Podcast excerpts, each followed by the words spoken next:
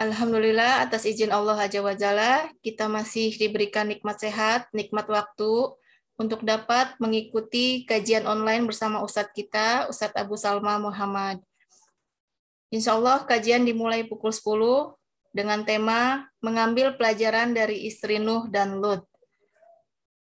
Seperti biasa Umahat, selama kurang lebih satu jam ke depan, Ustadz akan menyampaikan materi Kemudian nanti eh, dibuka sesi tanya jawab di pukul 11, bisa melalui chat atau raise hand yang ingin bertanya langsung. Baik Umahat, eh, jangan lupa ikat ilmu dengan tulisan. Semoga Allah mudahkan kita dalam menuntut ilmu dan diberikan ilmu yang bermanfaat yang bisa kita amalkan. Allahumma ini as'aluka ilman nafi'a wa rizkan taiban wa amalan mutaqabalan. Alhamdulillah Ustadz kita sudah hadir. Tafadol Ustadz bisa dimulai. Assalamualaikum Ustaz. Ya, Waalaikumsalam warahmatullahi wabarakatuh. Kita mulai ya. Baik.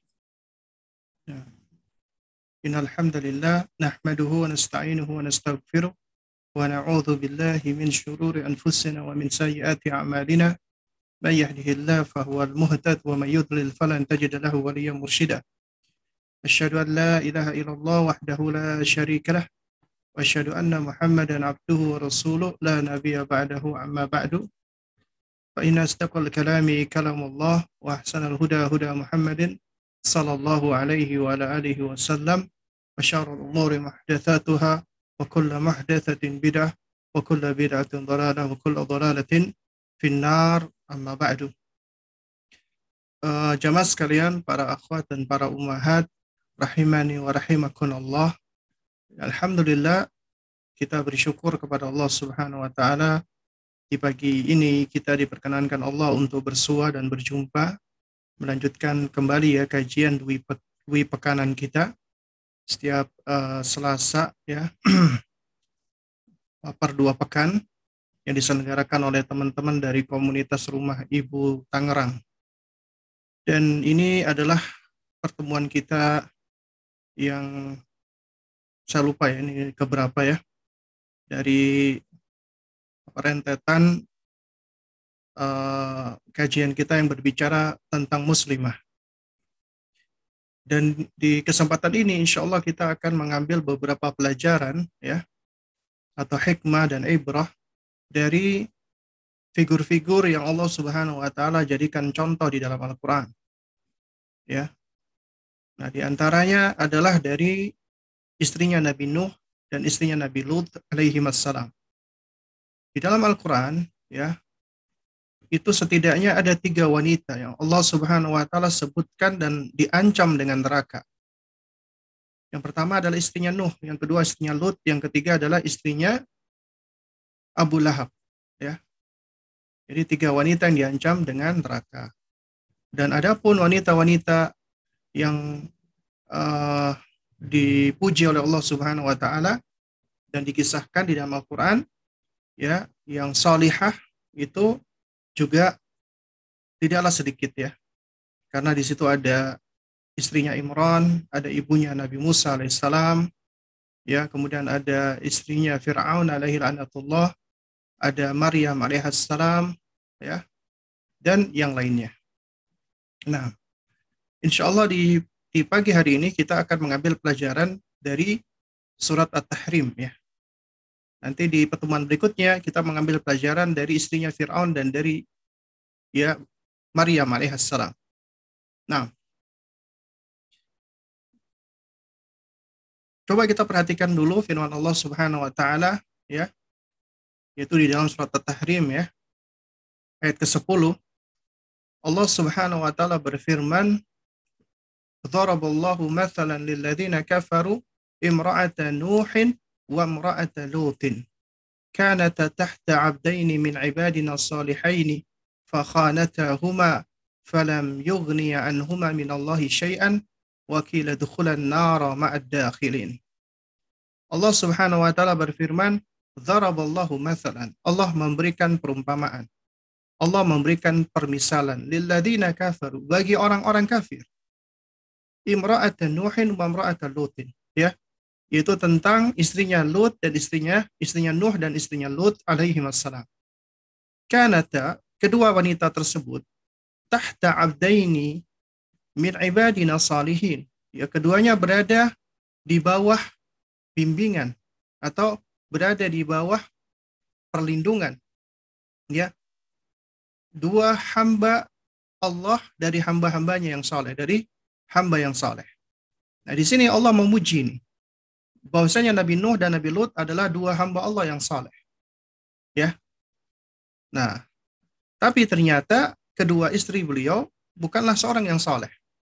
Bukanlah kedua wanita yang salihah. Kemudian Allah terangkan fakhanatahuma keduanya berkhianat, mengkhianati suaminya, mengkhianati Nuh dan Lut alaihi. Kemudian Allah berikan ancaman falam yughni anhuma minallahi syai'ah. Ya. Maka kedua suaminya tersebut tidak dapat menolong mereka, tidak dapat membantu mereka sedikit pun dari Allah. Maksudnya dari siksa Allah. Wakila maka dikatakan kepada keduanya udkhula an-nara ma'ad dakhirin ya masuklah kalian berdua ke neraka jahanam, ke neraka bersama dengan orang-orang yang memasukinya. Nah, ayat ini itu banyak memberikan pelajaran-pelajaran penting. Dan sebenarnya sangat berkaitan erat ya dengan Quran Surat At-Tahrim ayat 11 dan 12. Karena di sini Allah memberikan contoh dua wanita bagi orang-orang kafir dan dua wanita bagi orang-orang mukmin.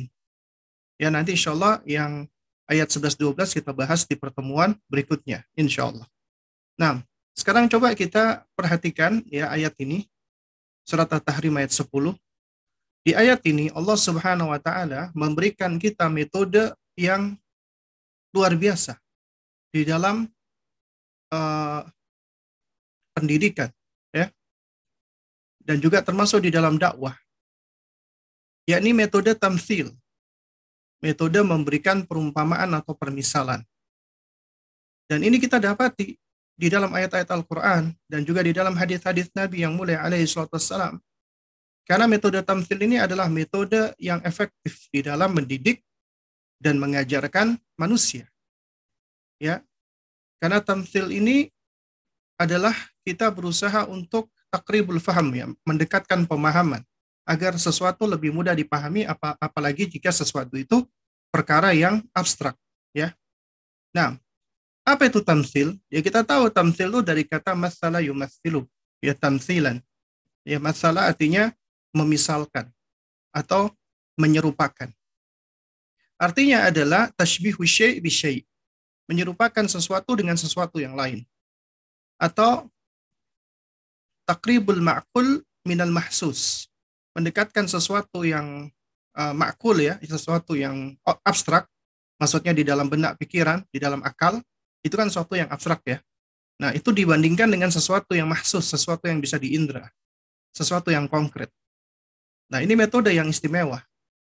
Kenapa? Karena agar kita bisa memberikan pemahaman kepada manusia tentang sesuatu yang abstrak ya, tentang sesuatu yang tidak bisa langsung diindra, itu dengan cara tamsil, ya dengan cara memberikan perumpamaan. Dan ini banyak digunakan Allah Subhanahu wa taala di dalam Al-Qur'an. Dan apa manfaat atau fungsi daripada tamthil? Ya, kata Al-Hafidh Ibnu Hajar Al-Asqalani ketika beliau mensyarah hadis ya, seorang mukmin itu bagaikan pohon kurma, ya. Beliau mengatakan ya dzarbul ya dzarbul amthali wal ashbahi li ziyadatil afham Ya. Beliau mengatakan hadza dharbun al-amsali wal ashbahi li ziyadatil afham.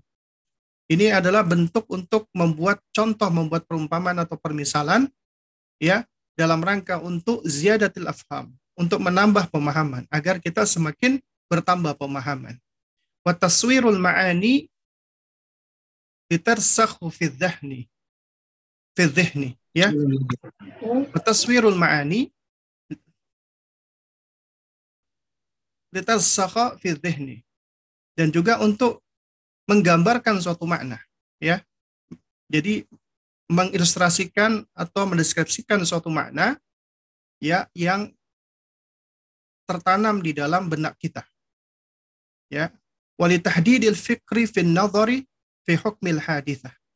Dan juga untuk apa? Untuk mendeterminasi atau menentukan ya pikiran di dalam uh, another ya di dalam melihat atau mencermati sesuatu ya fi hukmil hadithah itu pada keadaannya yang yang nyata yang real ya atau dengan kata lain yang namanya tamsil itu adalah adalah uh, uh, cara kita untuk bisa memberikan keterangan dan penjelasan ya dengan memberikan uh, semacam analog atau permisalan yang konkret.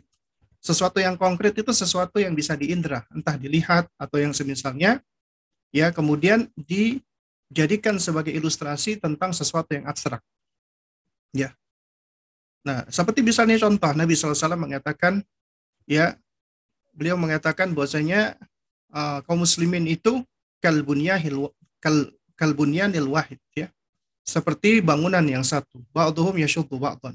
Satu dengan yang lainnya saling menguatkan. Nah, di sini Nabi juga meng, menggambarkan atau memisalkan ya seorang mukmin itu seperti bangunan yang satu. Juga dalam apa riwayat yang lain Nabi mengibaratkan ya kal jasadil wahid seperti tubuh yang satu.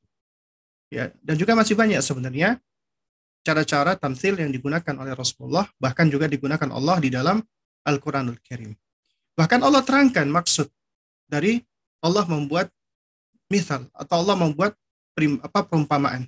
Tujuannya ini Allah sebutkan di dalam Al-Qur'an. Di antara surat Al-Ankabut ayat 43. Allah menerangkan wa tilkal amsalu nadribuha lin-nasi wa ma ya'kiluha illa al-alimun. Dan perumpamaan-perumpamaan itu kami buat kata Allah untuk manusia. Ya, jadi dibuat oleh manusia untuk apa? Agar manusia mudah memahaminya. Maka dikatakan wa ma ya'qiluha, tidak ada yang bisa memahaminya illal alimun kecuali orang-orang berilmu. Jadi ini sebagai bentuk uh, ziyadatul ilm wal faham ya, sebagai bentuk tambahan ilmu dan apa apa pemahaman untuk menambah apa pemahaman ya. Juga di dalam surat Al-Baqarah ayat 26 Allah Subhanahu wa taala menerangkan innallaha la yastahi ay yadriba mathalan ma ba'udatan fama fawqaha. Sesungguhnya Allah tidak malu, Allah tidak segan. Untuk apa? An yadriba mathalan, untuk membuat perumpamaan. Untuk membuat permisalan. Ma. Ya, berupa nyamuk. Allah misalnya membuat perumpamaan ya dengan nyamuk. Fama fawqaha atau yang lebih rendah daripada nyamuk. Ya.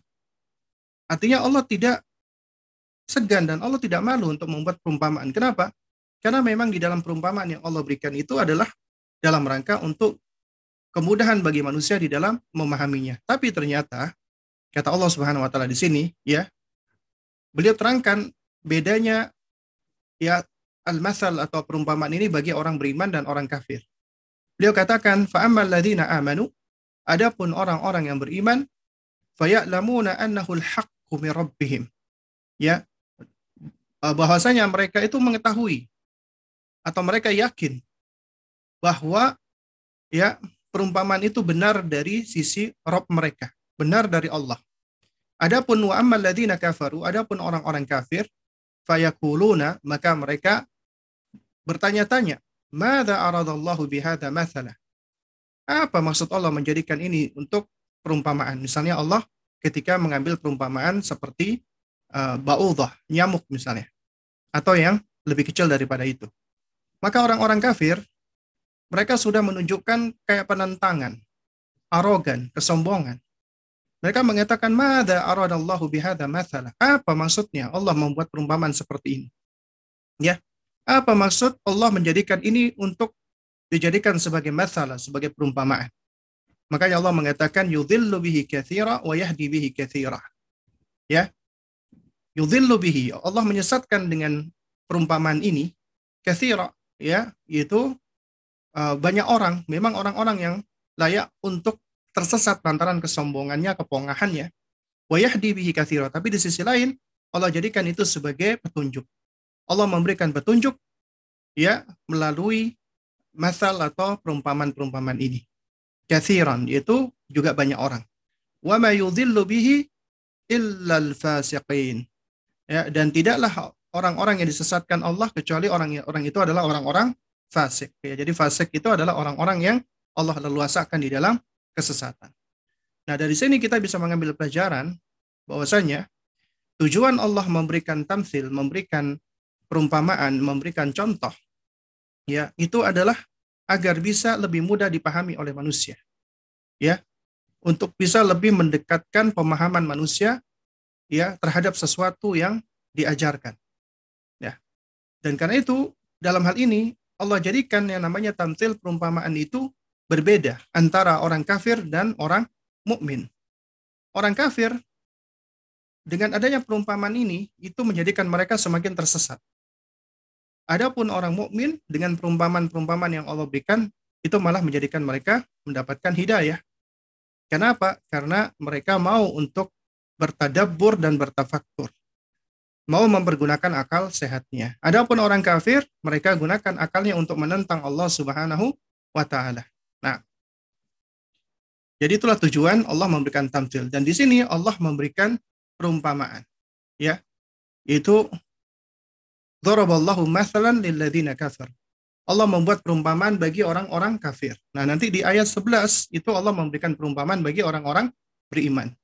Nah, di sini ya secara bahasa apabila kata doroba ya seperti ayat ini daraballahu mathalan ya itu makna dhoroba itu artinya ilqa'uhu wa idahuhu. Yaitu menuturkan dan menerangkan atau menjelaskan. Ya. Itu makna secara bahasa. Dan apabila kata dhoroba diikuti dengan kata lam, yaitu li, ya misalnya seperti ini. Dharaballahu mathalan lilladina kafaru. Dharaballahu mathalan ya lilladina amanu misalnya. Ya. Atau misalnya Dharaballahu mathalan di muslimin ya. Jadi Allah memberikan perumpamaan bagi orang kafir bagi orang iman beriman ataupun orang muslim. Ya. Nah jadi kata dzaraba dzaraballah ya apabila diikuti dengan lam yang menunjukkan illah atau sebab ini faidahnya untuk menunjukkan bahwasanya apa yang dimisalkan tersebut ya bahwasanya permisalan tersebut ya itu adalah ditujukan untuk objek yang disebutkan di dalam lam tersebut. Maksudnya begini. Ya, lilladzina kafaru. Nah, di sini ada kata lam ya. Awalnya kan alladzina kafaru. Lalu diikuti dengan kata lam menjadi lilladzina kafaru. Nah, berarti al-masal atau permisalan di sini ditujukan untuk orang-orang kafir. Nah, di ayat sebelum di ayat setelahnya maksud saya di ayat ke-11 Allah menyebutkan daraballahu mathalan lilladzina amanu. Berarti lilladzina amanu bagi orang-orang yang beriman. Ya. Jadi apabila kata doroba diikuti dengan li, misalnya apa namanya? Doroba fulanun li, li fulanin, ya misalnya si fulan itu memberikan permisalan bagi fulan. Nah, berarti ya permisalan itu adalah dikaitkan dengan si fulan tersebut atau objek yang disebutkan setelah kata lam tersebut. Nah, apa tujuannya? Tujuannya kata para ulama, Allah memberikan perumpamaan tadi adalah untuk menjadi pelajaran, ya, untuk menjadi tadkiran, pengingat, ya. Kemudian juga menjadi mau ilah nasihat dan juga untuk menjadi tanbihan, ya, sebagai apa peringatan bagi bagi yang disebutkan, ya tentunya dalam hal ini bagi kita semua. Meskipun di sini Allah menerangkan daraballahu mathalan lilladzina kafaru, Allah memberikan uh, perumpamaan bagi orang kafir, bukan artinya ini hanya hanya bisa diambil pelajarannya oleh orang kafir, tidak. Orang beriman maka mereka lebih utama lagi untuk mengambil pelajaran darinya. Tapi memang secara asal ditujukan kepada orang-orang kafir, ya, agar mereka lebih fokus di dalam memperhatikan. Nah, kemudian apa nih yang disuruh yang di, apa yang diperintahkan Allah di sini? Atau di, dijadikan oleh Allah Subhanahu wa taala sebagai objek ya untuk diperhatikan di dalam tamsilnya Allah, di dalam perumpamannya Allah.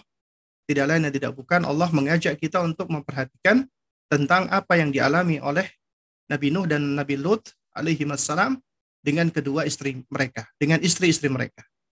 Yaitu istrinya Nabi Lut dan istrinya Nabi Nuh ya alaihi wassalam. Nah, di sini ya faidah disebutkan oleh sebagian ulama disebutkan imro'ah atau mar'ah ya.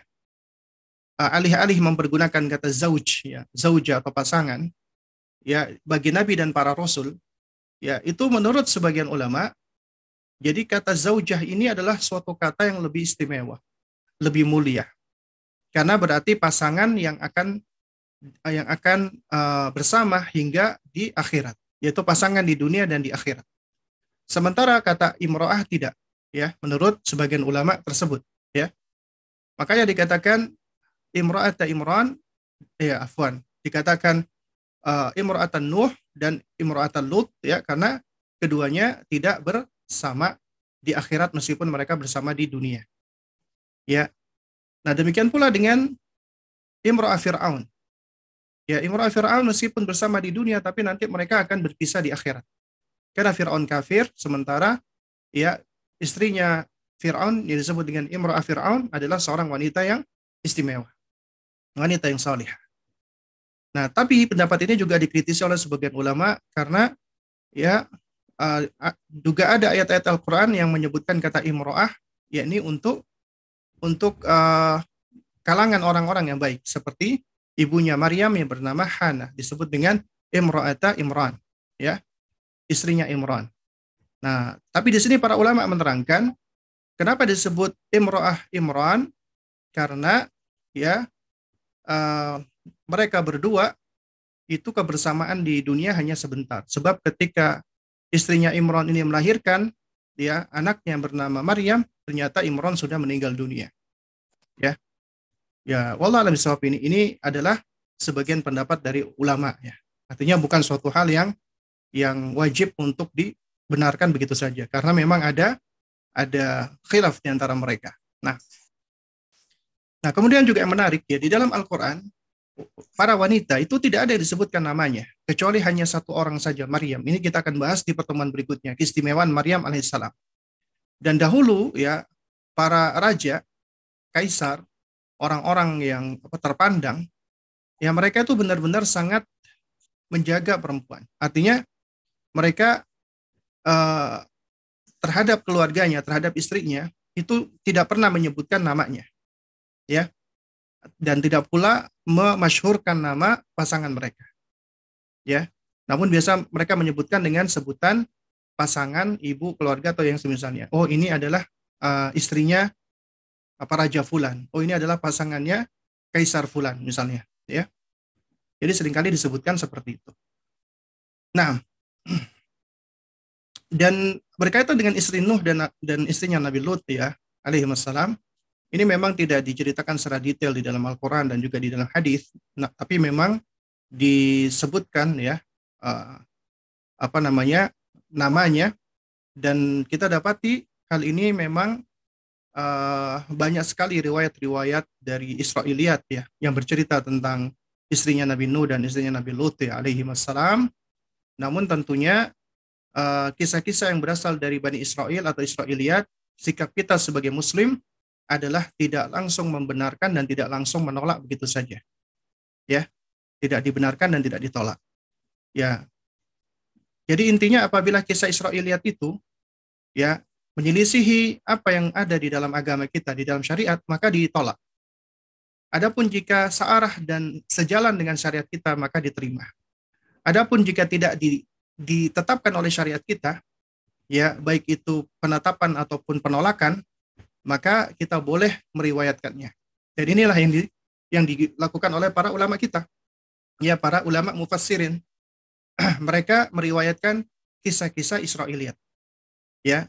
Jadi hanya menyampaikan dan meriwayatkan. Ini adalah sesuatu yang sudah di, diperbolehkan oleh baginda Nabi yang mulia alaihi salatu wassalam. Ya.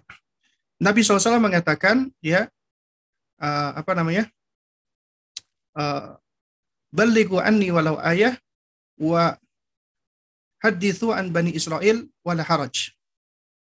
Sampaikan dariku meskipun hanya satu ayat dan ceritakanlah dari bani Israel wala haraj. Itu tidaklah mengapa kata Nabi Wasallam. Ya, sehingga boleh kita membawakan kisah-kisah Israiliyat tapi tetap harus difilter dan dibelah pilih. Apabila kisah itu menyelisihi ya apa namanya menyelisihi syariat agama kita, maka kisah itu harus ditolak. Namun apabila kisahnya selaras, maka diterima. Tapi apabila tidak di, tidak ditetapkan ya atau tidak di tidak ada isbat dan nafyun ya tidak ada penetapannya atau penolakannya maka kita tawakuf ya kita tawakuf tidak menetapkan dan tidak menolak dan boleh untuk menyampaikan nah kita lanjutkan lagi nah jadi istri Nuh dan istri Lut alaihi wassalam di sini mereka melakukan perbuatan khianat ya. Dan mereka itu disebutkan oleh Allah Subhanahu wa taala berada di bawah uh, asuhan atau bimbingan dari dua hamba Allah yang saleh. Tapi keduanya berkhianat kepada suaminya. Khianat ya, itu memang punya makna yang bervariasi ya dari para ulama kita. Tapi intinya kurang lebih sama, yaitu mukhalafatul haq binaqdil ahdi ahdi fisir yaitu menyelisihi kebenaran dengan cara membatalkan janji secara diam-diam ya jadi artinya dia tidak melaksanakan amanat dia meremehkan atau mengabaikan amanat. Maka dia jatuh kepada khianat. Makanya khianat itu lawan daripada amanat. Ya. Nah di sini ketika Allah Subhanahu wa taala menyebutkan fakhanatahuma keduanya mengkhianati suami-suaminya yaitu mengkhianati Nabi Nuh dan Nabi Lut alaihi wassalam. Di sini khianatnya Nabi uh, istrinya Nabi Nuh dan Nabi Lut itu bukanlah khianatul firash, bukanlah khianat yang bersifat uh, perbuatan selingkuh atau perzinahan, bukan. Ya, karena Allah Subhanahu wa taala menjaga istri-istri Nabi dari perbuatan tersebut. Tapi mereka ternyata jatuh kepada khianat yang lebih dahsyat yaitu apa atau fiddin. Ya, mereka malah berkhianat di dalam urusan agama. Tidak mengimani, kafir dan durhaka. Ya. Tapi khianat di sini bukan berkhianat dalam hal selingkuh, perselingkuhan bukan. nah, sebagian ulama di sini juga berpendapat bahwasanya bentuk khianat yang dilakukan oleh istrinya Nuh dan istrinya Lut alaihi wassalam adalah dalam bentuk mengumbar rahasia suami dan mencelak kehormatan suami. Merendahkan kehormatan suami. Ya. Sebagaimana yang dilakukan oleh Nuh, istrinya Nabi Nuh maksudnya. Istrinya Nabi Nuh alaihissalam, ya, dia melaporkan suaminya kepada penguasa. Karena suaminya membangun bahtera yang besar. Kemudian Nabi Nuh alaihissalam juga beliau berdakwah siang dan malam, mengajak kepada tauhid. Nah, itu dijauhkan oleh istrinya. Manusia dijauhkan agar tidak mendekat kepada suaminya, kepada Nabi Nuh. Dan dilabeli suaminya dengan sebutan orang gila. Ya, jangan dekat-dekat dengan dengan orang ini. Padahal itu suaminya, karena dia orang gila, orang sinting. Ini istri yang begitu durhakanya kepada suami. Ya. Padahal suaminya adalah seorang yang saleh, seorang yang baik. Ya, seorang yang dipuji oleh Allah, seorang yang penyabar, tapi ternyata dia tidak bersyukur atas suami yang seperti ini. Namun dia malah kufur, durhaka kepada sang suami. Demikian pula dengan istri Lut ya. Istrinya Nabi Lut alaihissalam, dia malah membantu kaum Sodom, orang-orang yang gay, orang-orang yang apa namanya? homoseksual, ya. Kaum liwat, ya. Yang melakukan mohon maaf anal seks ya dia malah condong kepada orang-orang ini, orang-orang yang penyakitan ini. Dan ketika ada tamu-tamunya Nabi Lut alaihissalam yang datang, dan itu adalah dari bangsa malaikat yang menyerupakan diri dengan manusia dengan rupa yang indah, malah istri Lut alaihissalam itu mengkhianati dan menyampaikan informasi ini kepada kaum Sodom agar mereka bisa ya bisa apa namanya melakukan keburukan kepada tamu-tamunya Nabi Lut alaihissalam. Ya. Jadi malah di, dibocorkan rahasia tersebut. Jadi dia suka membocorkan rahasia. Ketika malam hari dia memberikan isyarat dengan api kalau ada tamu. Ketika siang hari dia memberikan isyarat dengan asap. Nah, jadi Nabi istrinya Nabi Lut alaihissalam ini adalah wanita yang yang apa namanya yang buruk yang jelek ya yang suka membongkar rahasia suaminya.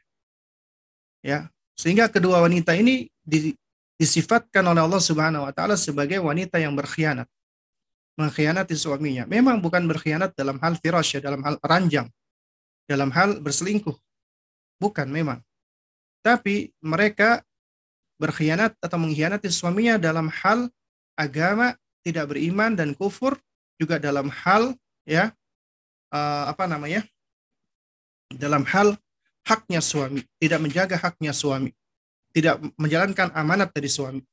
Yang satu mencela, melabeli suaminya dengan sebutan gila, majnun, atau sinting. Yang satu malah membocorkan rahasia suami ketika ada tamu yang datang kepada orang-orang yang rusak. Karena ya Allah jadikan kedua wanita ini sebagai contoh ya terutama bagi orang-orang kafir. Nah, dari sini kita bisa mengambil pelajaran ya jamaah sekalian bahwasanya sekedar adanya hubungan entah itu kekerabatan atau nasab atau pernikahan antara seorang mukmin dengan kafir itu tidaklah ya memberikan manfaat sedikit pun ya maka dikatakan la yugniya ya anhu syai'an keduanya tidak tidaklah bisa memberikan manfaat bagi istrinya tidak bisa menolong istrinya dari siksa neraka ya Gak ada di antara kita yang bisa menolong siapa pun dia di hadapan Allah. Gak ada yang bisa menolong. Ya. Nah, oleh karena itu Syekh Abdurrahman bin Nasir Sidi rahimahullah ketika menafsirkan uh, surat At-Tahrim ya, ayat 10, 11 dan 12, beliau menerangkan hadani al-mithalan alladhani dharabahumallahu lil mu'minina wal kafirin. Ya, kedua perumpamaan yang Allah Subhanahu wa taala berikan ini ya bagi orang-orang beriman dan orang-orang kafir ini yubayyana lahum anna ittisal al-kafir bil mu'min wa apa namanya uh, wa qurbahu minhu la yufiduhu syai'an. nah, kata beliau kedua perumpamaan yang Allah berikan bagi orang iman dan orang kafir ini itu dalam rangka untuk menerangkan atau menjelaskan bahwa sekedar adanya hubungan antara orang kafir dengan orang beriman dan kedekatannya itu tidaklah memberikan manfaat sedikit pun. Wa anna ittisalal mu'min ya faka'anna fi dzalika isyarah bil kafir ya la yadurru syai'an ma'a qiyamihi bil wajib alaihi. Dan juga demikian bahwasanya hubungan antara orang beriman dengan orang kafir itu uh, apa namanya? Itu tidaklah memberikan mazorat, tidaklah mem memadaratkan sedikit pun. Asalkan disertai dengan menegakkan kewajiban-kewajiban Allah. Ya. Nah. Nah, nah Ini kayaknya itu ya, apa namanya kebalik ya. Seharusnya wa anna ittisal ittisal ittisalahun nabihi ya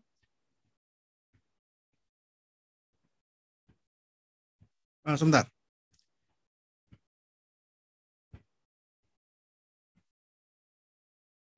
Nah, nah.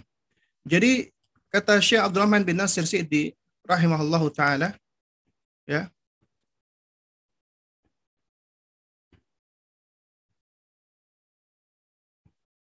ini kayaknya ada itu ya ada yang nggak ke kopi ya nah jadi kata Syekh ya hal ini sekala, apa seakan-akan mengandung tahdziran li, li zaujatin Nabi sallallahu alaihi wasallam anil ma'siyah ini mengandung isyarat berupa peringatan ya peringatan bagi istri-istri Nabi Shallallahu Alaihi Wasallam. Karena surat At-Tahrim ini, ya, ya khususnya di ayat kelima dan seterusnya, itu sebenarnya berisi nasihat Allah Subhanahu Wa Taala kepada istri-istri Nabi. Ya, khususnya berkaitan dengan ketika ibunda Aisyah radhiyallahu taala anha dan ibunda Hafsah ya radhiyallahu taala anha, ya, beliau ber, berdua itu melakukan sesuatu yang yang apa namanya yang menyusahkan Nabi Shallallahu Alaihi Wasallam. Ya yang membuat Nabi susah. Dan ini memang ada pelajaran. Karena apa? Karena beliau berdua tetap adalah seorang manusia yang tidak lepas dari kesalahan. Bisa cemburu, bisa marah, ya. Nah, oleh karena itu Allah Subhanahu wa taala menurunkan Al-Qur'anul Karim itu sebagai bimbingan. Ya, dan sebagai nasihat dan sebagai peringatan.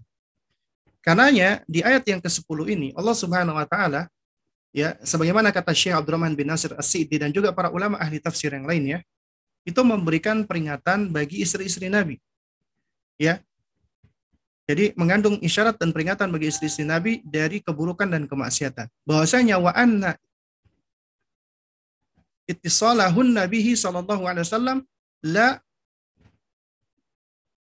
yanfa'uhunna syai'an ya ma'al isa'ah. Bahwasanya hubungan mereka punya mereka punya hubungan dengan Nabi SAW sebagai suami istri, itu tidaklah akan memberikan manfaat ya, apabila diiringi dengan al-isa'ah, yaitu perbuatan buruk. Jadi di sini mengandung pelajaran meskipun ya mereka itu istri-istrinya Nabi Shallallahu Alaihi Wasallam, tapi apabila mereka melakukan keburukan, maka tidak akan selamat dari azab Allah Subhanahu wa Taala. Itu di antara pelajarannya. Ya. Nah, apabila ini mengandung tanbih wa tahdzir ya, mengandung peringatan kepada istri-istri Nabi, maka tentunya bagi selain istri Nabi itu lebih aula lagi, lebih utama lagi untuk di untuk diperhatikan. Ya. nah, jadi di sini hubungan nasab dan kerabat tidaklah menjadikan seseorang itu selamat dari adab Allah Subhanahu wa taala. Ya. Sebagaimana kita lihat istrinya Nuh dan istrinya Lut alaihi wassalam tidak beriman. Dan keduanya Nabi Nuh dan Nabi Lut alaihi wassalam tidak bisa menyelamatkan istrinya dari adab Allah. Juga demikian anaknya Nabi Nuh alaihissalam juga tidak tidak beriman, ya ada seorang anak yang tidak beriman, sementara orang tuanya beriman. Maka orang tuanya pun juga tidak dapat memberikan syafaat, juga tidak dapat memberikan uh, apa pertolongan kepada anaknya yang kafir tersebut. Demikian demikian pula seorang anak terhadap ayahnya atau orang tuanya yang kafir, sebagaimana Nabi Ibrahim alaihissalam. Ayahnya Ibrahim alaihissalam tidak beriman, dan Nabi Ibrahim alaihissalam tidak dapat menolong ayahnya. Nah demikian pula dengan Nabi saw. Ya, di mana sejumlah kerabat Nabi atau paman-paman Nabi SAW juga orang-orang yang tidak beriman seperti Abu Lahab dan Abu Talib ya. Mereka adalah orang-orang yang tidak tidak beriman. Meskipun mereka punya hubungan kekerabatan dengan Nabi yang mulia alaihi salatu wassalam. Nah oleh karena itu kita perhatikan Nabi pun nggak bisa menyelamatkan keluarga beliau ya sebagaimana dalam sebuah hadis yang sahih Nabi mengatakan ya Fatimah ya. Ya Fatimah bintu Muhammad. Wahai Fatimah bintu Muhammad ya Abbas kami Rasulullah sallallahu alaihi wasallam wahai Abbas pamannya Rasulullah sallallahu ya. An kita nafsaikuma minan nar ya uh, hendaknya kalian selamatkan diri kalian berdua dari api neraka. Ana la ughni ankum minallahi syai'an. Aku nggak bisa menolong kalian berdua dari Allah sedikit pun. Kemudian beliau nasihati, la ya'tini nas bi'amalihim wa ta'tuni bi ansabikum. Jangan sampai kelak manusia datang kepadaku, orang-orang lain itu datang kepadaku membawa amal-amal saleh mereka, sementara kalian hanya membawa atau mengandalkan nasab-nasab kalian. Kemudian kata Nabi SAW, Man yubti'u bihi amaluhu, lam yusri bihi nasabuhu. Ya. Siapa yang diperlambat amalnya, maka nasabnya tidak bisa mempercepatnya. Maksudnya, ya, uh, siapa yang dia amalnya memang tidak memadai, amalnya memang tidak baik, maka nasab tersebut tidak dapat apa namanya tidak dapat menghilangkan keburukan-keburukan tersebut. Ya.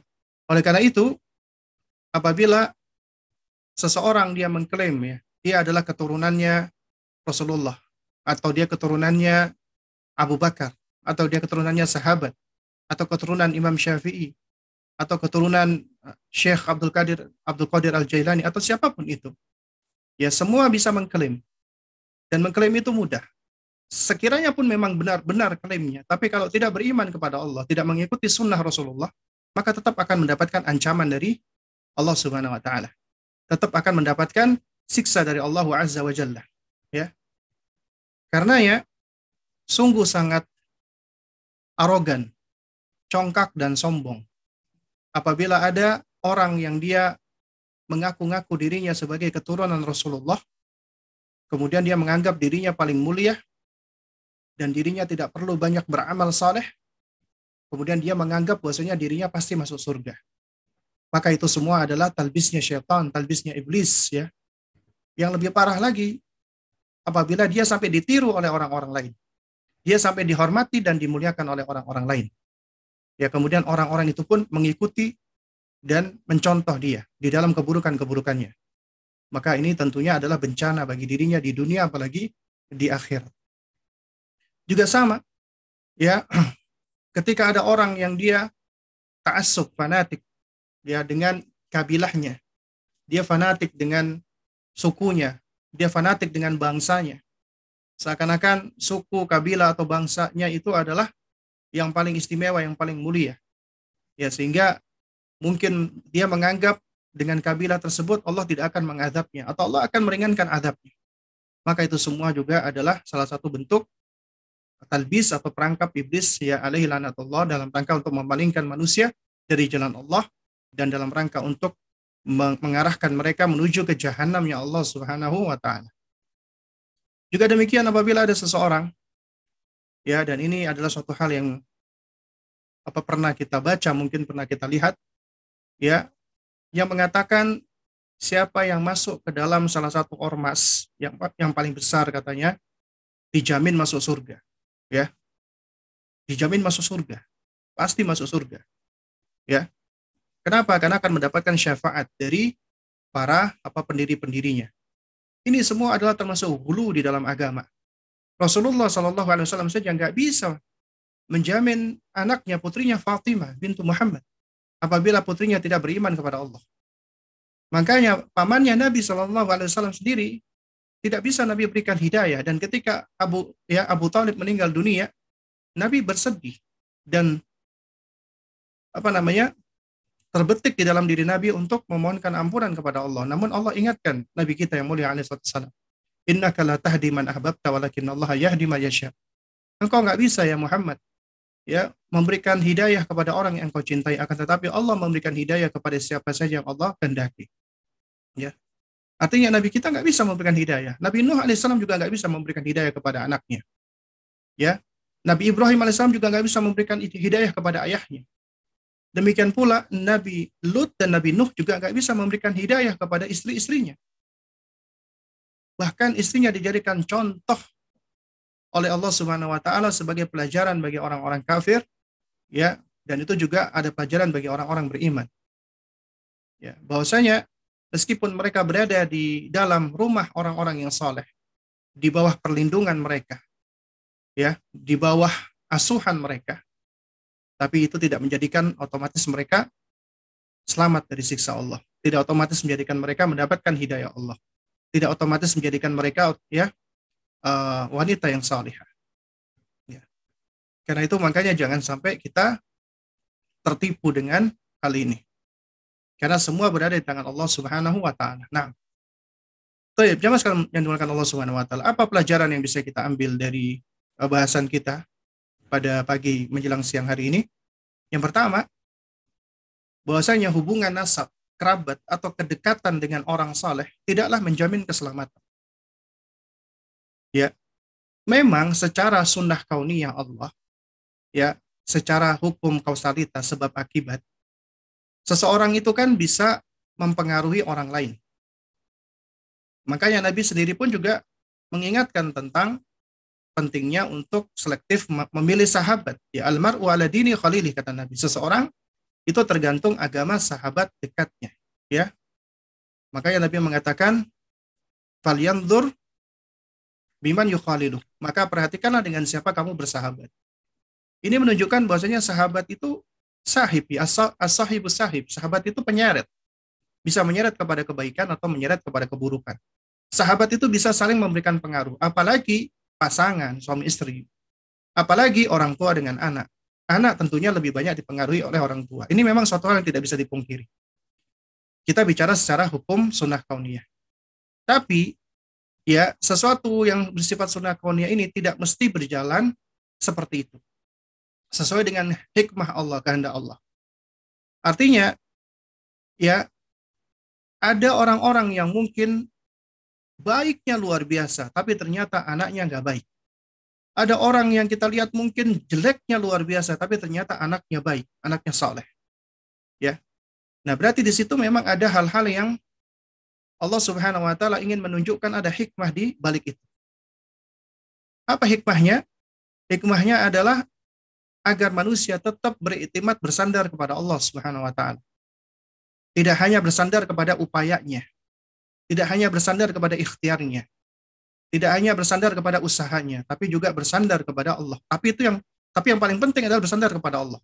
Itu fondasinya yang paling mendasar ya karena usaha ikhtiar itu sebab ya akhdul asbab upaya untuk mengambil sebab ya tapi tetap hasil akhir di tangan Allah Subhanahu wa taala.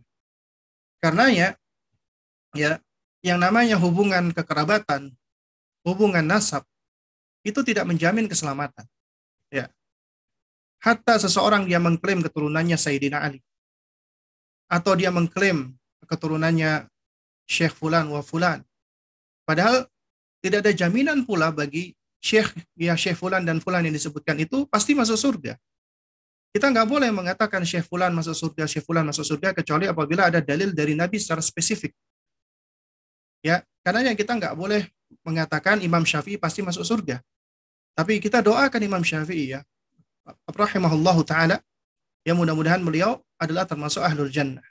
Kita mengharapkan itu kepada Allah Subhanahu wa taala. Karena beliau seorang imam yang luar biasa, ya begitu besarnya jasa beliau, itu itu saja kita nggak bisa memastikan beliau masuk surga, maka apalagi yang seperti kita. Oleh karenanya kita nggak boleh mentakyin ya, apa namanya menghukumi secara spesifik fulan masuk surga, fulan masuk neraka. Nggak boleh kecuali ada dalil secara spesifik dari Nabi Sallallahu Alaihi Wasallam. Ya, jadi hubungan nasab, kerabat, kedekatan dengan orang soleh tidak menjamin kita menjadi soleh, tidak menjamin keselamatan. Karena yang menjadi patokan, yang menjadi acuan, yang menjadi ebroh adalah keimanan, ketakwaan, dan amal soleh. Bukanlah nasab, kekerabatan, atau atau kedekatan. Inna akramakum indallahi atqakum. Sesungguhnya yang paling mulia di antara kalian adalah yang paling bertakwa.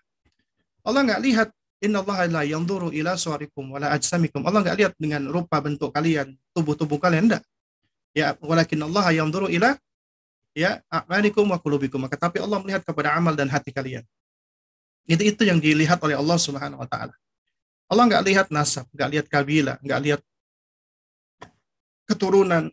Enggak. Itu suatu hal yang tidak dilihat oleh Allah. Kenapa? Karena ini semua adalah di luar dari kapasitas kita. Maksudnya di luar dari kemampuan kita. Kita nggak bisa memilih kita dilahirkan oleh orang tua yang bagaimana. Kita nggak bisa memilih kita dilahirkan di tempat ini atau tempat itu. Kita nggak bisa memilih ya kita dilahirkan dengan kulit berwarna ini dan itu. Itu nggak nggak bisa. Itu semua adalah ketentuan Allah. Maka kita wajib menerima semua ketentuan Allah Subhanahu Wa Taala. Karenanya menilai manusia tidak tidak bisa dilihat dari hal-hal seperti ini. Tapi yang bisa kita li, yang bisa kita lihat atau kita nilai adalah sejauh mana amalnya ya uh, apakah selaras atau tidak dengan Al-Quran dan Sunnah. Ya, nah, jadi bukanlah nasab kekerabatan yang menjadi patokan, tapi iman dan takwa. Nah, kemudian pelajaran yang berikutnya, ya, memang kita dianjurkan untuk mencari pasangan yang soleh. Tapi anjuran untuk mencari pasangan yang soleh tidak berarti kita harus bersandar sepenuhnya dengan pasangan tersebut. Karena betapa banyak ya manusia, khususnya para wanita, ketika dia mencari pasangan yang soleh, dia mencari suami, kemudian dia bersandar sepenuhnya atau seutuhnya kepada suami. Ya. Nah, ini tentunya adalah suatu hal yang tidak benar. Meskipun kita boleh bersandar, tapi secukupnya kepada suami, tapi kita nggak boleh apa terlalu bersandar karena sandaran utama kita adalah Allah Subhanahu wa taala. Allahus Samad yang semua makhluk bersandar kepadanya. Adapun selain Allah lemah. pasti akan pergi dan hilang. Tidak memiliki kekuatan. Ya, bahkan bisa jadi malah apabila kita bersandar kepada selain Allah yang ada adalah kekecewaan. Kita kecewa, kita sedih, kita marah, kita gelisah, ya, atau kita malah stres, apa kita malah distress dan seterusnya. Kenapa? Karena kita bersandar kepada makhluk. Ya, karenanya ketika kita mencari pasangan dan kemudian kita menikah, Allah hadirkan pasangan kita sebagai suami kita misalnya, maka tetap sandaran utama kita Allah bukan suami. Ya, sandaran utama kita adalah Allah. Dan kita hanya boleh bersandar kepada suami sebatas kemampuan saja. Ya, hanya secukupnya saja. Dalam hal misalnya memberikan nafkah, ya, atau yang seperti itu. Adapun ya di dalam hal-hal lain maka kita senantiasa bersandar kepada Allah. Apalagi hal-hal yang tidak dimampui oleh suami kita. Ya. Karenanya apabila seseorang dia itu hanya bersandar kepada Allah, maka dia akan kuat, dia akan tegar. Ya, meskipun suaminya pergi, meskipun suaminya hilang, meskipun suaminya meninggal dunia. Karena dia memiliki Allah dan dia yakin apabila suaminya itu memang jodoh baginya yang paling baik untuk dirinya di dunia, maka Allah akan pertemukan lagi nanti di surganya. Ya. Karena ya tetap harus bersandar kepada Allah. Dan harus memperkuat diri kita sendiri. Tidak menjadikan orang lain sebagai sebab apa kekuatan kita. Ya, tidak menjadikan orang lain sebagai sebab kebahagiaan kita. Memang kita bisa bahagia, kita bisa kuat dengan bantuan orang lain. Tapi jangan jadikan itu sebagai sebab utama, faktor utama. Kalau nggak ada dia, aku nggak bahagia. Kalau nggak ada dia, aku lemah. Kalau nggak ada dia, aku begini dan begitu. Enggak.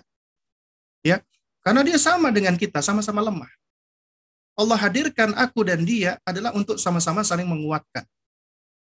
Ya, jadi kita sama-sama makhluk, saling menguatkan. Karena itu sebab utama kekuatan kita adalah bersandar kepada Allah sama-sama bersandar dari itimat kepada Allah, bertawakal kepada Allah. Maka itulah yang akan menguatkan. Kemudian bahayanya berkhianat. Apalagi di dalam urusan agama. Ya, dan khianat yang paling besar adalah mengkhianati Allah dan Rasulnya. Berkhianat terhadap ayah Allah dan Rasulnya. Orang-orang musyrik adalah orang yang pengkhianat. Karena dia mengkhianati amanat Allah. Berupa fitrahnya yang lurus, di mana dia diciptakan untuk beribadah kepadanya, tapi ternyata dia mengkhianati Allah Subhanahu wa taala.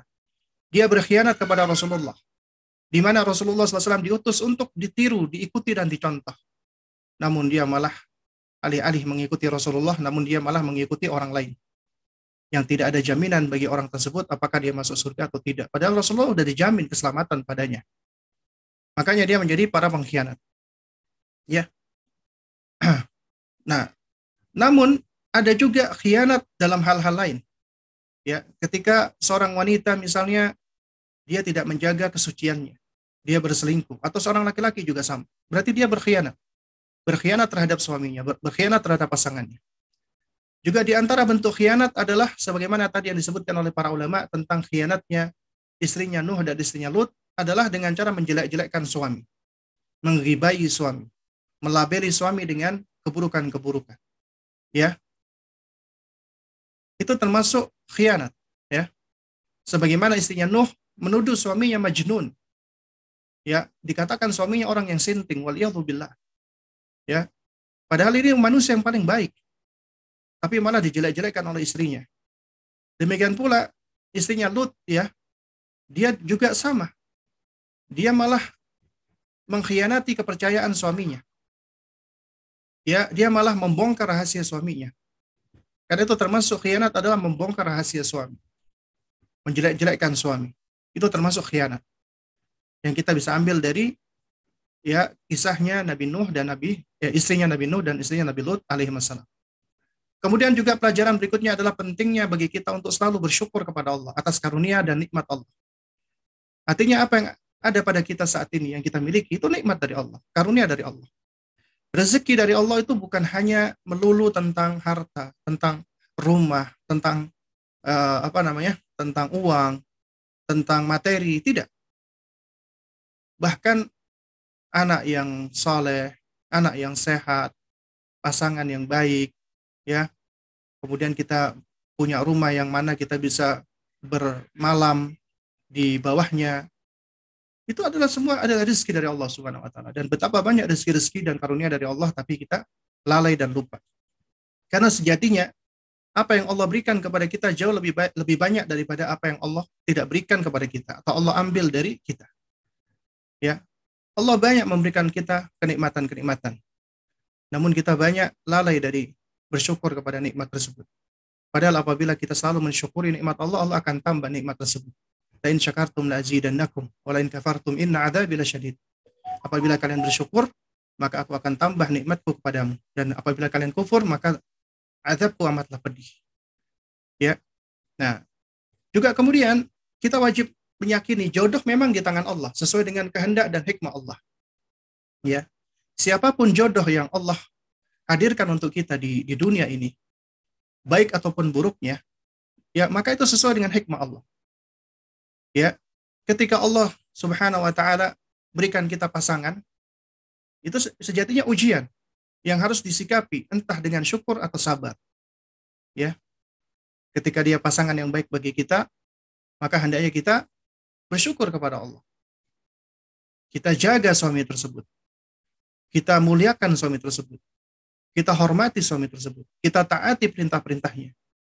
Namun apabila pasangan tersebut atau suami tersebut adalah pasangan yang jelek, pasangan yang buruk, maka kita bersabar dengannya. Ya. Kita berikhtisab apa namanya? memohon balasan dari Allah Subhanahu wa taala. Dan apabila suami yang buruk tersebut ya tidaklah lagi bisa memberikan sakinah mawaddah warahmah dan malah banyak merampas hak-hak kita baik itu hak berupa kehormatan, hak agama, hak keturunan, hak harta dan hak yang lainnya maka ini berarti adalah tanda ya kita sudah tidak butuh lagi dengannya. Ya, hendaknya kita melepaskan diri dari keburukan-keburukan ini dalam rangka untuk menjaga diri kita. Karena yang penting bagi kita untuk untuk apa ya? Untuk uh, menghargai diri kita sendiri, mencintai diri kita sendiri. Ya, bahasanya diri kita itu adalah sesuatu yang istimewa, ya sesuatu yang bernilai, sesuatu yang berharga. Kalau kita nggak bisa menghargai diri kita sendiri, maka akan sulit bagi kita untuk bisa ya menghargai kehidupan ini. Dan sulit juga bagi kita untuk bisa bersyukur kepada Allah. Karena segala sesuatu yang ada pada diri kita, tubuh kita, akal kita, hati kita, semuanya itu adalah dari Allah Subhanahu wa taala. Semua itu adalah karunia dari Allah Azza wa Jalla. Karena itu kita hendaknya harus terus ya menjaga amanat ya agar kita tetap bisa mendapatkan keamanan, bisa mendapatkan keselamatan, bisa mendapatkan kebahagiaan. Ya. Nah, jadi jika kita diuji oleh Allah dengan pasangan-pasangan yang tidak baik, ya, maka ketahuilah Allah tidak mungkin menguji kita tanpa Allah berikan kepada kita kemampuan. Kita pasti mampu untuk menghadapinya. Dan di antara bentuk kemampuan tersebut adalah kemampuan untuk memilih apakah kita uh, masih berharap dengan kebaikan suami tersebut dan kita bersabar atas keburukan-keburukannya ataukah kita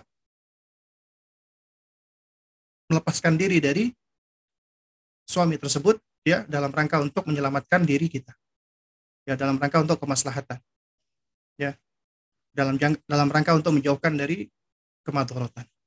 Nah, kemudian yang terakhir adalah pentingnya kita untuk terus berdoa kepada Allah agar kita diberikan istiqomahan dan hidayah hingga akhir hayat kita. Karena gak ada jaminan bagi kita. Ya, saat ini kita beriman, apakah besok kita akan tetap beriman? Dan juga gak ada jaminan bagi kita saat kita dibersamai oleh pasangan yang soleh, maka otomatis kita pun juga akan ikut menjadi soleh. Juga nggak ada jaminan kesolehan pasangan kita saat ini pun juga apakah akan terus-menerus istiqomah soleh. Karena ya itulah Karena itulah kita butuh untuk terus meminta kepada Allah. Inilah di antara hikmah kenapa minimal kita dalam sehari 17 kali mengucapkan ihdinas siratal mustaqim. Ya Allah tunjukilah kami jalan yang lurus. Karena kita selalu butuh dengan hidayah Allah, butuh taufik Allah. Ya. Ya, agar kita senantiasa diberikan keistiqomahan di atas iman dan Islam hingga akhir hayat kita. Karena Allah senantiasa mengingatkan wala tamutunna illa wa muslimun. Dan janganlah kamu wafat atau mati kecuali dalam keadaan kamu berislam.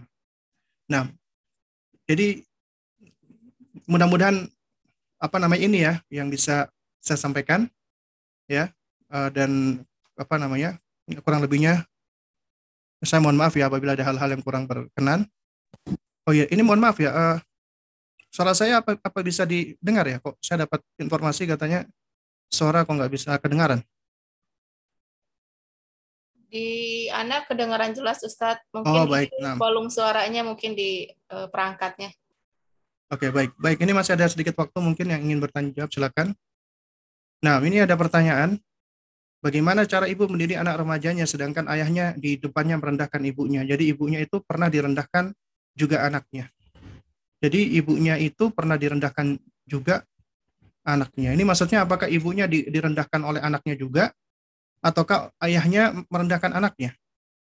Nah, jadi bagaimana sikap kita apabila kita punya pasangan, punya suami, ya suami yang kurang baik, suami yang suka merendahkan kita, bahkan melecehkan dan menghina kita di hadapan orang lain, termasuk di hadapan anak-anak kita. Ya, lalu bagaimana sikap kita? Yang pertama, tentunya ini ujian dari Allah.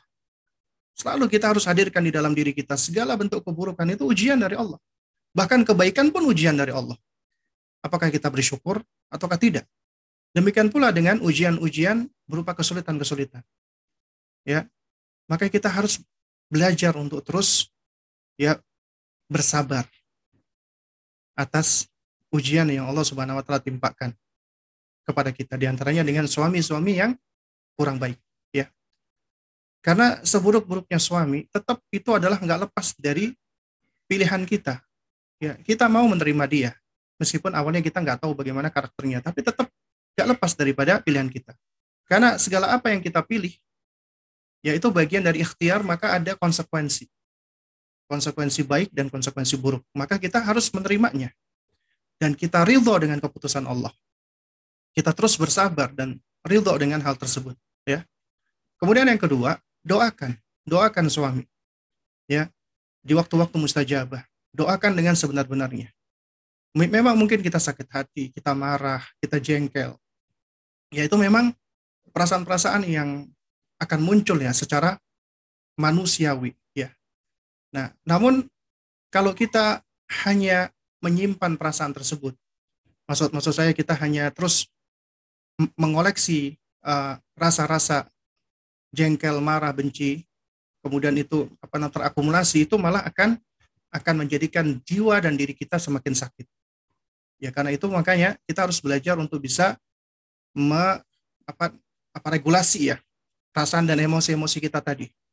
Nah di antaranya dengan cara apa? Dengan cara itu tadi kita lebih mendalami tentang bab al-imanu bil qadari, ya, beriman kepada takdir Allah Subhanahu wa taala. Dan meyakini hidup ini penuh dengan kesulitan dan ujian. Dan Allah ketika menguji kita, pasti mengandung kebaikan dan hikmah di dalamnya. Dan Allah sudah memberikan kepada kita kekuatan. Itu harus kita yakini. Karena itu, ya kita tetap harus harus ini ya, harus melihat seburuk-buruknya suami kita, toh dia tidak seburuk Firaun. Akan apa masih ada kebaikan-kebaikan dia gitu. Ya. Nah, karena itu makanya kita coba mengingat kebaikan-kebaikannya agar kita bisa tetap terus mengharapkan adanya kebaikan atau hidayah bagi suami kita. Di antaranya dengan cara kita mendoakan suami kita tadi. Cari waktu-waktu mustajab. Kita doakan, minta kepada Allah, curhat kepada Allah. Allah nggak akan sia-siakan kok doa kita. Ya. Dan memang bisa jadi Allah akan mempercepat uh, untuk mengijabahi doa kita atau Allah tunda. Karena ketika Allah tunda itu juga mengandung kebaikan. Artinya kita akan senantiasa terus ya mendekat kepada Allah. Kita akan senantiasa terus uh, apa namanya bermunajat kepada Allah dan itu adalah bagian dari nikmat ya Karena di antara karunia atau rezeki yang sering kali kita lalaikan adalah ketika kita berdoa, kita sering kali menganggap bahwasanya ya apa namanya pengabulan doa itu pengabulan doa itulah yang yang apa yang yang menjadi uh, dambaan dan harapan kita. Padahal sebenarnya ketika kita berdoa, doa itu sendiri adalah bagian dari rezeki dan karunia Allah, hidayah Allah, ya. Dan itu adalah sesuatu yang besar karena bagian dari ibadah kepada Allah Subhanahu wa taala. Kemudian juga doakan anak-anak kita.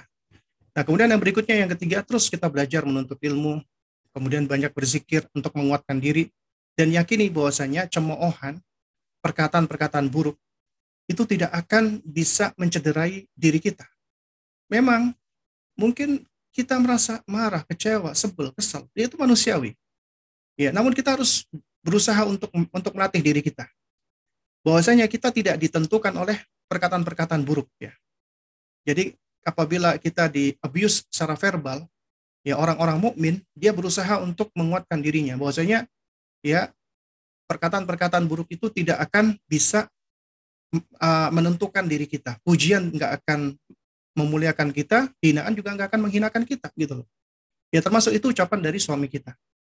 Jadi kita berusaha untuk apa? Untuk tidak begitu ambil pusing dengan uh, apa namanya? dengan ucapan-ucapan buruk dari sang suami. Nah, lalu kemudian yang berikutnya, kita berusaha untuk tetap terus berbuat baik dengan suami. Ya, idfa billati ahsan. Ya, hendaklah engkau balas dengan perbuatan yang lebih baik. Ya, karena bisa jadi yang tadinya kita bermusuhan, tiba-tiba kita menjadi sahabat yang paling dekat. Ya, nah jadi ini yang di antara yang yang diajarkan di dalam Al-Quran agar kita membalas ya di antaranya apabila ada keburukan ya kita boleh sebenarnya membalas dengan keburukan yang sama. Tapi apabila kita membahas dengan kebaikan maka itu adalah tentunya yang yang lebih baik. Karena bisa jadi itu sebab hidayah. Akhirnya suami kita mendapatkan hidayah, kemudian suami kita pun ya bisa apa namanya bisa sama-sama baik sehingga kita bisa melangkah bersama. Kemudian bagaimana kita menghadapi anak kita tadi, anak remaja kita tadi, ya. Nah, jadi memang harus dipilah menghadapi suami, kemudian di sini menghadapi anak. Ya, kalau misalnya dengan perlakuan sang ayah, sang anak ikut-ikutan ayahnya, apa yang kita lakukan? Maka kita sekali lagi juga harus bersabar. Dan kemudian kita melakukan pendekatan seperti sahabat. Jadi sahabat dengan dengan anak kita. Anak itu insya Allah masih berada di atas fitrah. Dia nggak suka, nggak tega melihat salah satu orang tuanya disakiti.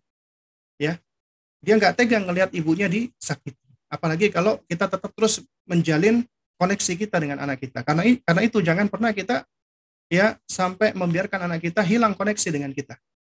Artinya kita tetap harus terus ya uh, membersamai anak, ngobrol dengan anak, bincang-bincang dengan anak ya. Tetap kita menjaga koneksi dengan anak-anak kita tadi. Nah, wallahualam Bagaimana hukumnya apabila istri terpaksa membuka aib suami dengan maksud dan tujuan untuk mendapatkan nasihat dari orang tua atas suatu masalah yang sedang menimpa suami istri tersebut? Boleh. Ya.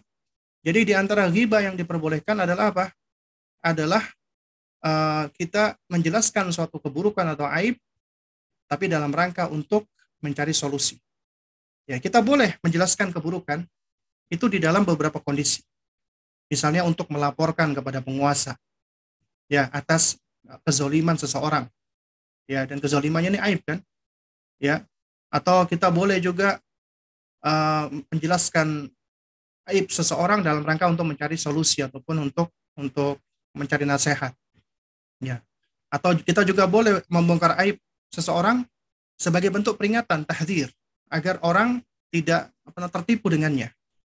Misal ya kita tahu ini suami kita ini kalau berbisnis itu nggak benar.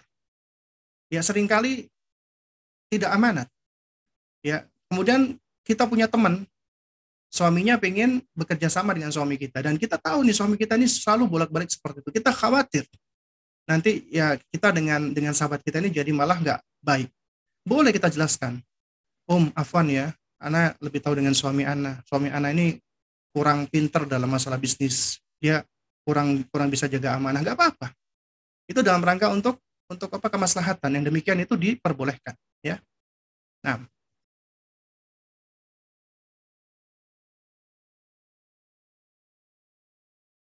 Ustadz, Asif Jidan, Ustadz. Ya. Ini ada yang uh, raise hand mungkin mau bertanya langsung uh, dengan Oh ya. Silakan yang raise hand. Tafadhol Umur Rahmat.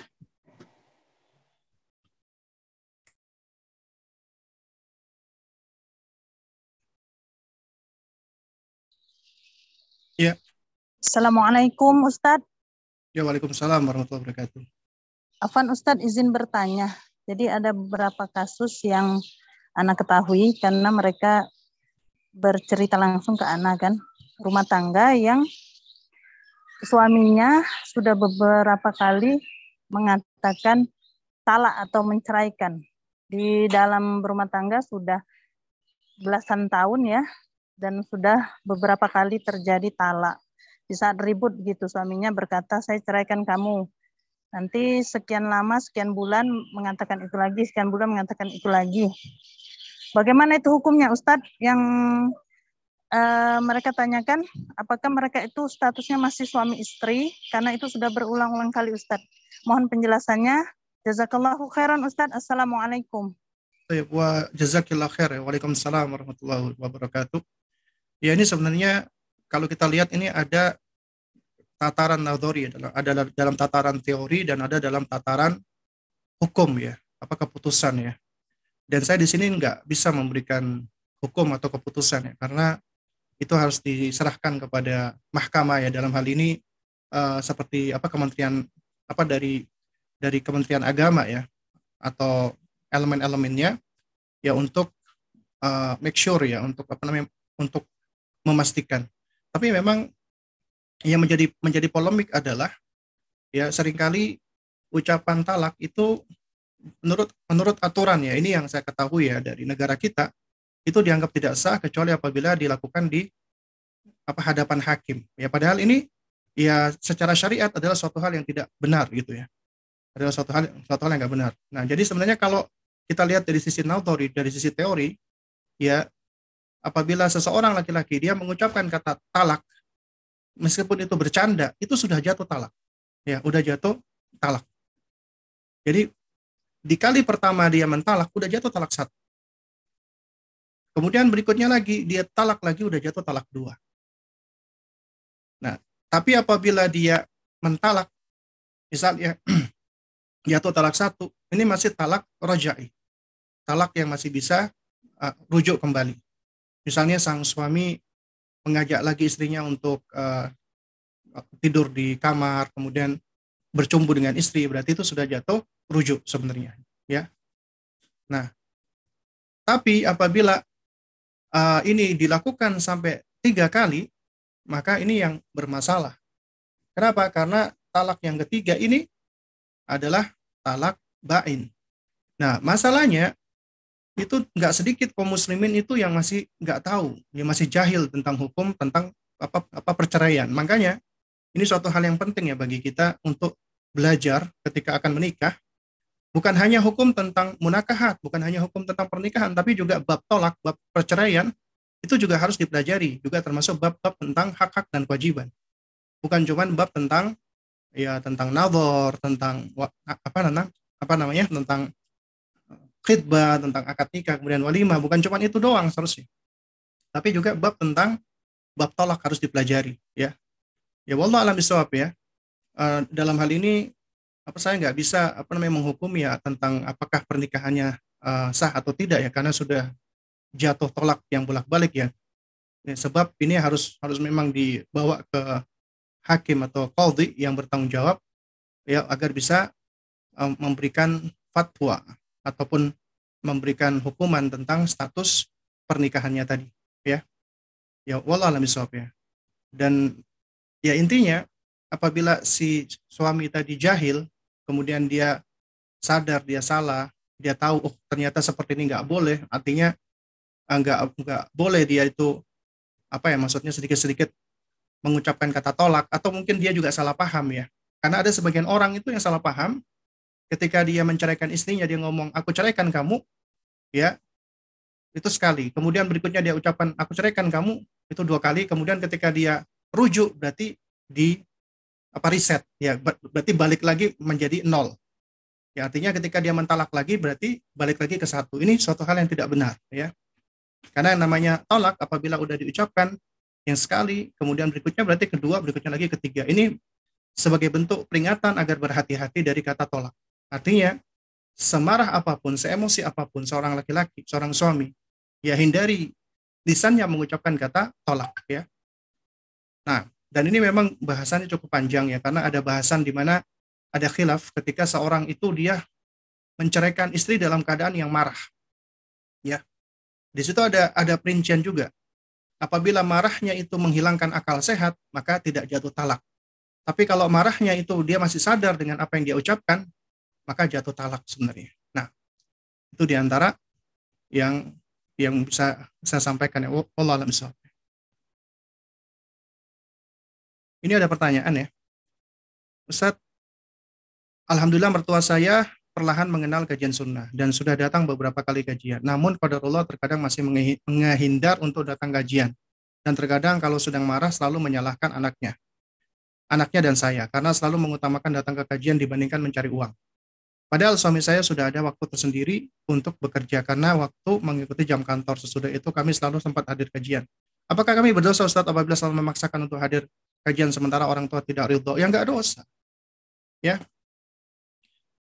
karena tidak ada ketaatan kepada makhluk di dalam kemaksiatan kepada sang khalik ya jadi apabila uh, mertua misalnya atau orang tua melarang anaknya untuk ngaji maka nggak nggak wajib ditaati ya jadi tidak wajib ditaati tapi tetap harus berbakti kepada orang tuanya namanya berbakti itu tidak mesti harus menaati semua apa yang disampaikan oleh orang tua karena sebagai orang tua ya mereka manusia biasa mereka kadang-kadang ya menyuruh kita suatu hal yang malah melanggar syariat atau yang maksiat, maka nggak boleh di nggak boleh ditaati. Ya, misalnya ada ada mertua atau orang tua kepengen supaya udah kamu gak usah banyak ngaji, kamu cari duit aja. Berarti kan fokusnya kepada dunia. Maka kita nggak nggak perlu untuk mengikuti nasihat-nasihat yang sebenarnya kurang benar. Ya, tapi tetap kita harus berbuat baik. Tetap kita harus bermuamalat, ya berinteraksi dengan cara baik kepada orang tua dan mertua kita tadi. Nah,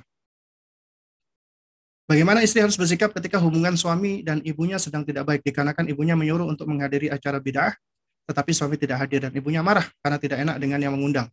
Suami menjadi tidak mau menemui ibunya karena selain itu ibunya juga sering kali mencela atau terkesan merendahkan dan membeda-bedakannya dengan saudara-saudara yang lain. Ya, ketika dipaksa untuk mengikuti acara bid'ah, itu adalah haknya kita. Kita bahkan kita nggak boleh untuk menaati orang tua atau siapa pun itu apabila itu berkaitan dengan masalah kemaksiatan. Ya. Jadi yang dilakukan oleh suami sudah benar dalam hal ini, tapi dengan dia tidak mau lagi ketemuan sama ibunya, maka ini keliru. Ya. Harus dinasehati. Jadi kita perlu untuk menyampaikan kita uh, nggak ikut acara-acara yang bid'ah karena perintah uh, orang tua ya itu adalah urusan yang memang menjadi bagian prinsip bagi kita gitu. Tapi di dalam hal lain agama kita juga mengajarkan agar kita tetap berbuat baik ya. Bahkan dalam surat Luqman, surat Luqman ayat 15, Allah menerangkan wa in jahadaka ala an tusyrika bima laisa laka bi ilm. Ya apabila kedua orang tuamu memaksa kamu, ini perhatikan, memaksa kamu agar kamu menyekutukan aku dengan sesuatu yang kamu tidak punya pengetahuan tentangnya, fala tuti'huma, jangan taati. Ya jangan taati. Wa sahibhuma fid dunya ma'rufa. Tapi tetap pergauli keduanya dengan cara yang baik. Tetap interaksi tetap kita apa birul walidain ya dan gak apa-apa kita dicemooh kita dijelek-jelekkan dasar kamu anak durhaka dasar kamu anak ini gak apa-apa kita tetap datang kita tetap senyum kita ucapkan salam kita kasih hadiah ya kenapa karena kita mengikuti perintah Allah untuk tetap berbuat baik kepada orang tua. Adapun orang tua menerima atau enggak, itu di luar dari kemampuan kita. Tapi kalau kita malah menghindar, kita malah menjauh, kita malah enggak, enggak mau, itu malah semakin memperuncing masalah. Itu malah semakin ya yang tadinya kita berusaha mendekatkan itu malah semakin menjauhkan diri kita. Padahal dakwah itu kan adalah dengan cara supaya dakwah kita diterima, kita melakukan pendekatan gitu kepada uh, orang yang kita dakwai. Apalagi kalau itu orang tua kita. Ya. Jadi kita dalam hal ini nggak boleh lebih mendahulukan ego ya sama-sama kita berusaha untuk apa namanya lebih mendahulukan e-, ego masing-masing. Ya karena itu apabila kita sudah ngaji, maka kita seharusnya lebih waras ya. Yang dan yang waras itu yang lebih ngalah sebenarnya. Ya, nah, Allah alam Mungkin ini yang terakhir ya, karena sudah pukul 11.17. Anak-anak ditinggal oleh ayahnya ketika masih sangat kecil, yang satu usia 2 tahun, adiknya saat itu 9 bulan. Hingga saat ini hanya ditemui dua kali saat kelas 5 dan 6 SD. Dari situ anak yang pertama menjadi orang yang mudah marah dan emosi. Selalu ingin diberikan semua yang diinginkan. Karena saat bertemu ayahnya, anak itu diberikan apa pun yang diminta. Bagaimana cara terbaik untuk mengarahkan anak yang pertama? Karena sekarang sudah mondok kelas 10. Ya, Alhamdulillah adiknya justru menjadi anak yang mengerti keadaan orang tuanya. Apakah salah anak mencegah menemui ayahnya karena dua pertemuan itu justru membuat anak menjadi kurang baik? Ya, dengan memberikan uh, omongan jelek tentang anak dan mencontohkan hal-hal buruk. Ya, jazakumullah khairan. Nah, taib. Jadi sebenarnya ya, uh, kalau ini yang dimaksud adalah suami istri sudah bercerai, memang yang menjadi korban adalah anak ya. Dan ini pasti mempengaruhi. Ya. Meskipun tingkat pengaruhnya beda-beda. Karena ketika kedua suami dan istri itu berpisah, itu yang akan menjadi korban itu anak. Ya. Anak.